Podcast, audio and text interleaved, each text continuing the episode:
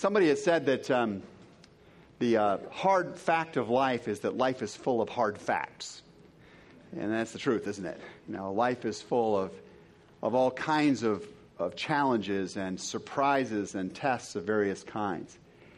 And uh, in his uh, teaching to us in the very first part of this uh, amazing passage of Scripture we read in James 1, this is maybe what James is getting at when he says, Consider it pure joy, my brothers and sisters, whenever you face trials of many kinds. Let me say that again. Consider it pure joy, my brothers and sisters, whenever you face trials, tests, tribulations of many kinds. It's striking to me that James does not say, uh, try and have a positive attitude if you face trials or, or, or just in case through some wild improbability you face challenges and tests in your life. James is very blunt to say that it will be whenever. It will be a, a, regular experience of your life that you will face trials of some kind or another. James is underlining, in a sense, here the teaching Jesus had already given to his disciples when he told the story of the, of the two house builders these two different individuals, each of whom is building the house of their lives, and each of whom has to choose a foundation for, for that house, and yet each of whom is, is going to face a storm. There's no possibility, Jesus was saying in that parable, of ever building your house where there are not going to be storms. And, and, and the secret to, to surviving the storms, Jesus tells us in those parables, is having a strong foundation.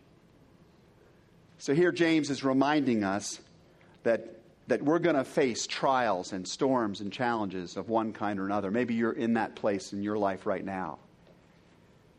I think in this connection, back to a story I first came across in a Texas newspaper, or a clipping from a Texas new, newspaper many years ago about a, uh, a pet owner and her parakeet Chippy.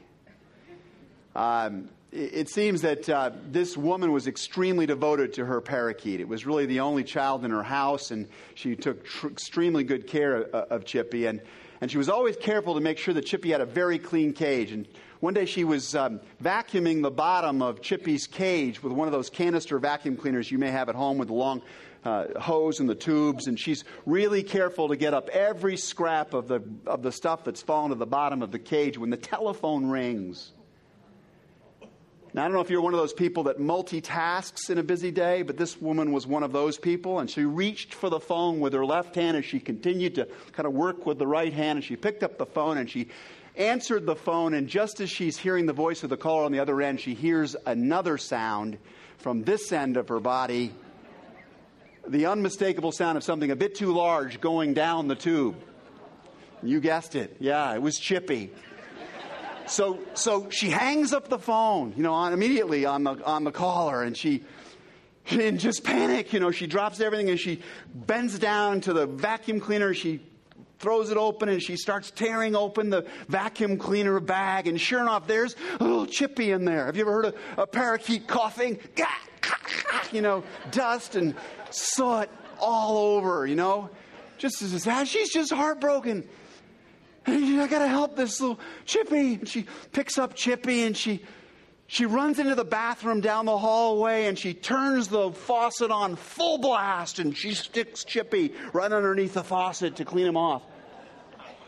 And discovering that this produces a somewhat less than desirable response from her now nearly drowned bird, she spies the hair dryer on the counter and she grabs it and turns it on hot and raging full blast, and she blasts Chippy, you know. Well, somehow this story uh, gets told. Maybe she tells a friend. Maybe she recalls the gal that phoned in and she tells her what had happened. But the story starts moving through the social network and it gets around town, and apparently it somehow gets to the local newspaper on a day when I guess news was kind of slow. So they send a reporter out to the house, you know, to find out how Chippy is. And the reporter says, you know, it sounds like he went through quite an ordeal there. I mean, is he doing okay? And the woman says, well, you know, Chippy doesn't seem all that much, you know, worse for the wear But he just doesn't seem to sing or dance around much anymore. He just sort of sits on his perch all day and stares.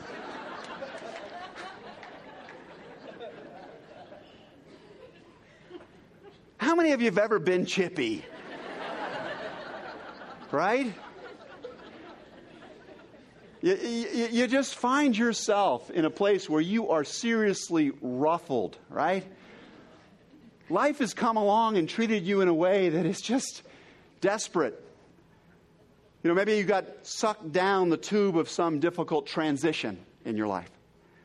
You know, you, you made a cross country move, you went off to a college, you, uh, you, you suffered through a divorce, uh, you saw a loved one that you totally depended upon go, and the whole predictable routine of life in your cage is just gone, and you're just tumbling. You're just tumbling through change. Or, or, or maybe you find yourself just knocked off your perch uh, in your job. And, uh, you know, you're just, you're flat on your back in the bottom of the life's cage. And or, or, or, or, you're suffering an illness and that knocks you off the perch, or you go through a huge financial reversal of some kind and it leaves you feeling so destabilized in one way or another. Maybe you, you, you or someone you know has been seriously ill and it's played havoc with your life, or, or perhaps you're dealing with one of those addictions. I've been there, I've been an addict in my past those addictions that, that leave you drenched with desire one second and then blown out of control the, the next. Uh, all of us, I think, if I were to go around and with a microphone and put it into your, in front of your mouth and just say, Talk to me, you know, it's safe. Tell, tell me. All of you would be able to tell some story of some chippy season in your life. And, and that's why I think when we, when we meet somebody who's been through those seasons and who has somehow not lost the capacity to sing or dance, it sort of pulls us up short. James, the apostle, the, the writer of the text that we're looking at today, was one of those birds. J- James had been the, um, one of the holdouts uh, when it came to believing in Jesus. He was a relative of Jesus. Uh, many of us believe James was actually Jesus' biological brother. He may have been his cousin. Either way, he was close. They were close. And he had not bought in at the beginning to, to, to this idea that Jesus was the long awaited Messiah. He, James, too, was expecting this big military conquering kind of Messiah and didn't recognize the world needed a different kind of Messiah. right? Just I mean, just study events in the world today guns and arms, they don't fix stuff. It needed a different kind of Messiah. But James eventually came around to faith. And when he committed, James committed all in. And, and he went on to become the pastor of the church at Jerusalem. And, and the church at Jerusalem suffered incredible persecution. People were losing their jobs. They were, they were starving. They had to, there had to be collections taken up all around the rest of the, of the uh, countryside just to feed the Christians uh, in Jerusalem. James really knew what it was like to suffer. And yet, and yet, he maintains this very different orientation to life's struggles than you find in many other places. So the question I want to ask is, how does he does that? How does he do this? How does this guy who's really well acquainted with loss and with uncertainty and with worry and all of these different kinds of trials, how does he go about speaking of these experiences as occasions for joy of all things? Consider it pure joy, brothers and sisters, when you face trials of many kinds. I think there's no way of making sense of what James says on this subject until we understand that James here and a lot of the Bible is constantly working to liberate us from one of the most uh, persevering myths that there are uh, in, in any human society. And that is this idea that joy is simply happiness with the volume turned up. How many of you think of, kind of tend to think of joy that way? I was happy and then I was joyous, right? Happiness is here and joy is sort of a higher version of happiness. But, but happiness and joy are radically different things. And the Bible tries to help us see that. Happiness is something that comes and goes in our lives, kind of like the wind. Uh, some days it's, it's blowing hard, and some days you, you know, it's just flat water in our lives. Uh, happiness can be dictated by the weather, by our hormones, our biochemistry, by the last conversation we had with our spouse, by what happened to us at school that day, uh, by how the Dow Jones Industrial Average is doing, or our sports team is doing or, or not doing. Happiness is always determined by a hundred variables beyond our control. But the fruit of the Spirit that is called joy is something else altogether. Um, it is not disrupted, at least as easily. It is not wrecked by the vagaries of human nature or others' behaviors or, or even what's happening in, in the self. We may want to, to, to live for happiness, right? We may want to live for good feelings and times in the sun and corona moments and all those things, right? Eh, I mean, who of us doesn't at times want? Because these things are good. These, these quiet, wonderful moments, they're part of the gracious gift of God in our lives. But, but if we're going to live through this world, which throws a lot of storms at us and gives us a lot of these chippy moments in life, we've got to reach for something that steadies us, that, that's more dependable than happiness. And that more dependable thing is joy. The kind of joy the Bible is talking about is something else altogether. Now, if you remember nothing else I'm going to say today, please remember this. And if you see that already the person next to you is, has lost focus, they've drifted off slightly because the preacher is more boring than usual today, just gently wake them up and say, You won't want to miss this because this is, this is important. Joy, Christian joy, is, is far less a feeling that comes upon us than an attitude we choose. Okay? Joy is not just a feeling we sort of wait to come at us, it is an attitude we get to choose. We can all choose. Um, joy is that rich, confident state of the soul that, that grows up within us when we make the decision, the choice, to approach life's trials by changing our perspective on them in some key ways that I want to talk about before letting you go today. The first is suggested by a, a, a great confession that a guy named um, uh, B. Howland made in, in a book I read some time ago. This is what he says. For a long time, it said, it seemed to me that life was about to begin. You ever feel that? You know? It's going to begin. It's not yet. The kind of life I want, it's not here yet. But life's going to start when this thing happens, when this thing is behind me. For a long time, he said, it was like life was about to begin, real life. But, the, but there was always some obstacle in the way. There was always something to be got through first some kind of unfinished business, some time still to be served, some debt yet to be paid. Then life would begin until one day it dawned on me these obstacles were my life.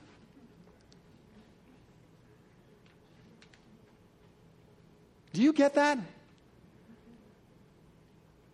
You know, I remember those days you know, when I finally get out of the house and I get to college, then life begins.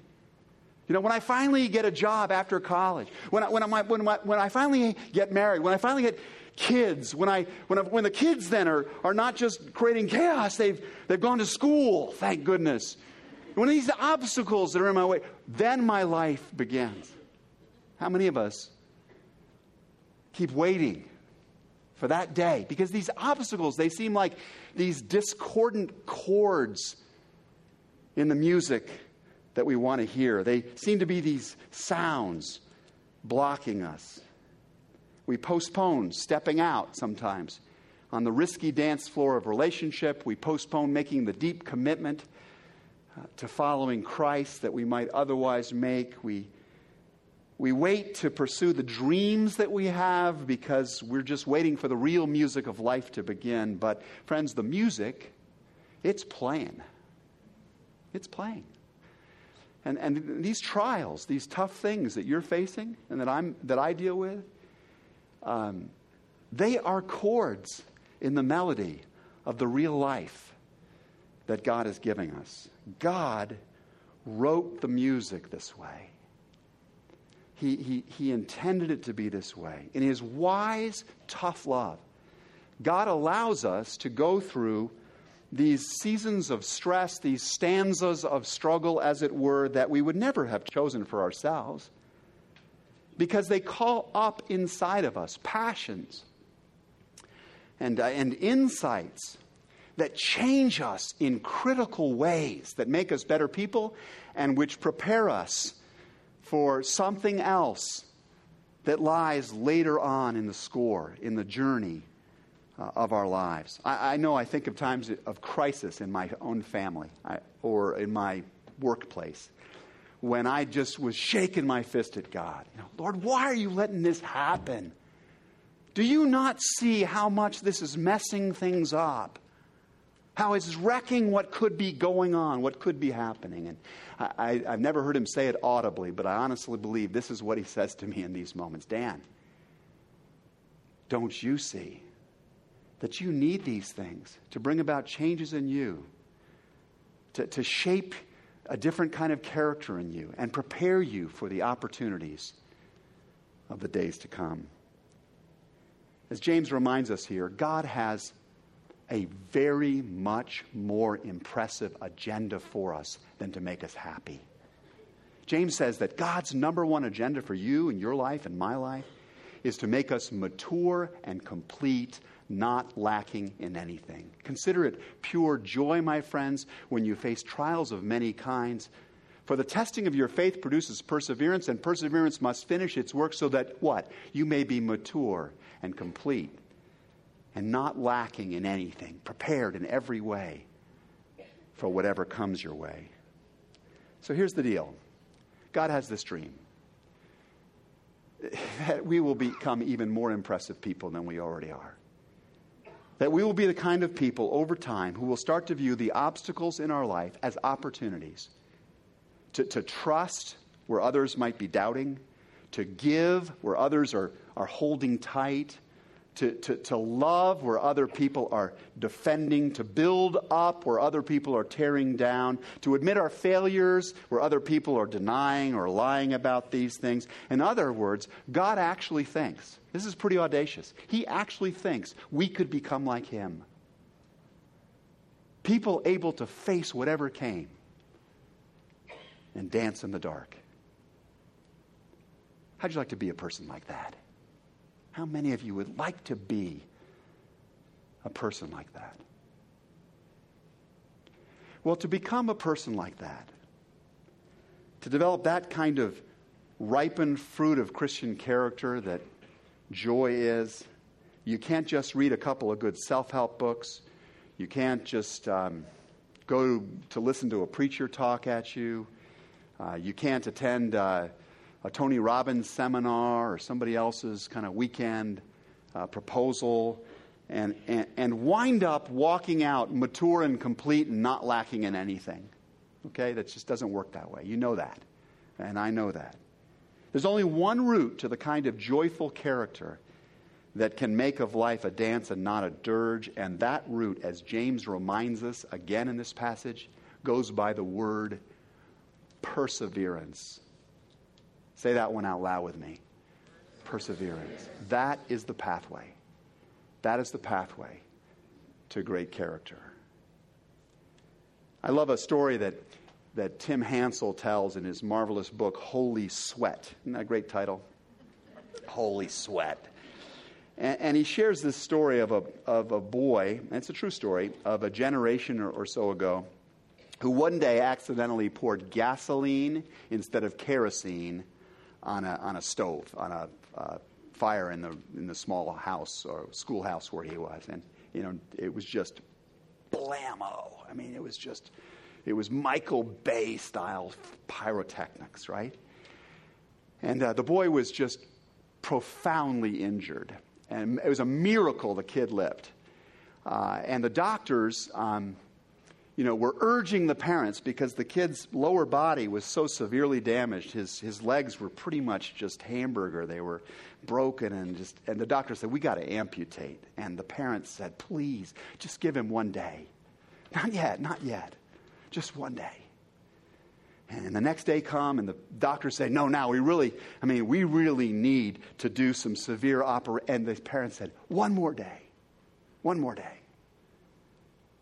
And those one more days just kept coming and kept coming and kept coming till finally, months later, they were ready to take off the bandages around the boy's legs and then took off the wrappings around them. And they discovered, to their absolute chagrin, that um, the boy's left leg was now two inches shorter than the right leg, and he had lost pretty much all of the toes on the, on the right foot. And, and the doctor said, He's never going to walk. He, he, your boy's not going to walk. But with perseverant effort, the boy walked. And then they said, Don't get your hopes up. Don't get your hopes up. He's never going to walk without, a, without crutches or a walker or with a cane. And there again, the boy just kept persevering. The parents kept persevering with him. And in time, that kid left the crutches behind. In fact, one day, he even broke into a wobbly jog. And then he began to run. I mean, Forrest Gump running. Okay? Right? He just began to run. And within several years, that boy became, that boy's name was Glenn Cunningham. He became one of the greatest runners in Olympic history. He was once called the fastest human being alive. Perseverance must finish its work so that we may be mature and complete and not lacking in anything. How many of us right now are at that dark moment when we're inclined to give up?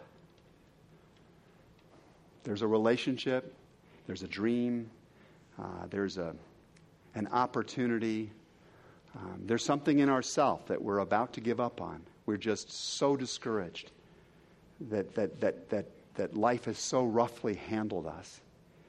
And, and I want to say to you, you're not alone. I mean, so many people before you have been in that place. Some people right around you are right there with you now. You, if you could just hear their stories.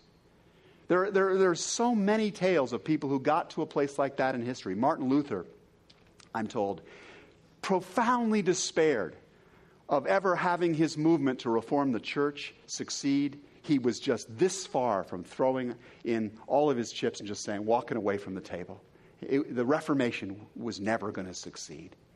Uh, Uh, Abraham Lincoln, most of us have been brought up with these stories. He, you know, he lost election after election. He lost children. He suffered profound things. He very nearly gave up public life at one point. He figured he just he was too awkward and ugly, and obviously people didn't like him. He didn't have enough to give to our country. Abraham Lincoln almost gave up. George Bernard Shaw had his first five novels rejected before he was finally published. What's your story? What's your story? I can think of moments in my marriage when, when Amy or I, we just thought, we are a failed couple, right? This is not working out. Maybe we should just give up and go on. I think of moments in this life of this church. I think five, four five years into my ministry here at this church, things were going so badly. I was thinking, I'm going to get a job on a roadside crew because I, can, I could wave those things. I could move. I obviously can't lead people. You know, I just was so discouraged that I just wanted to pack it in. Some of you are in that place right now in your life. And here's what I'm saying to you.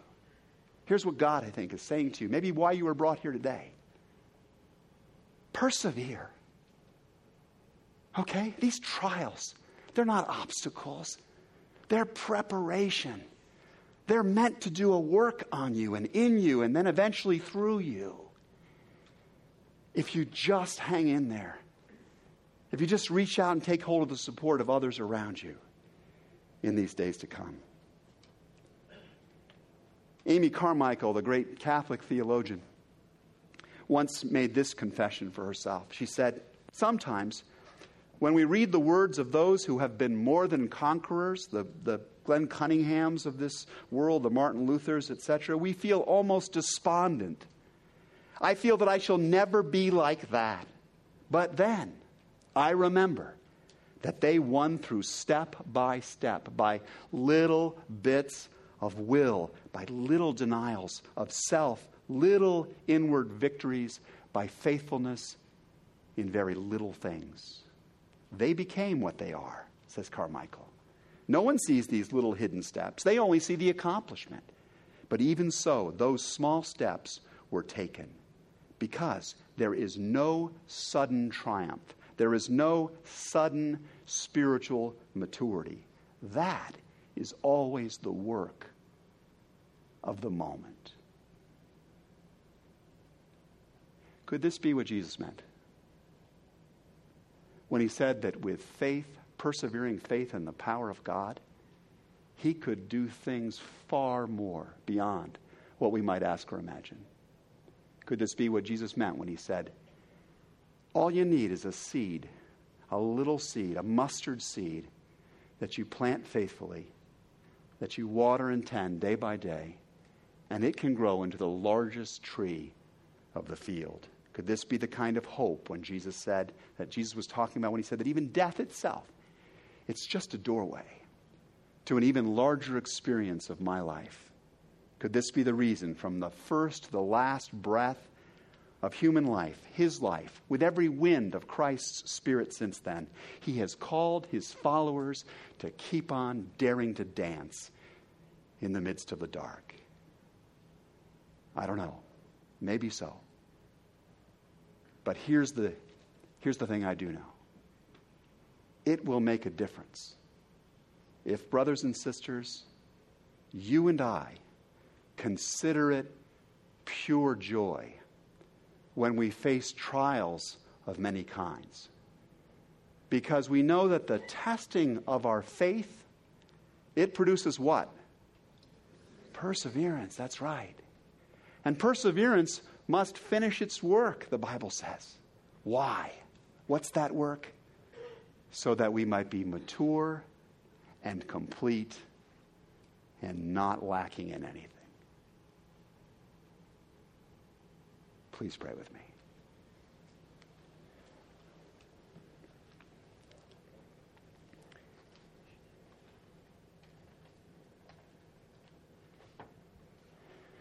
God, if we've just um,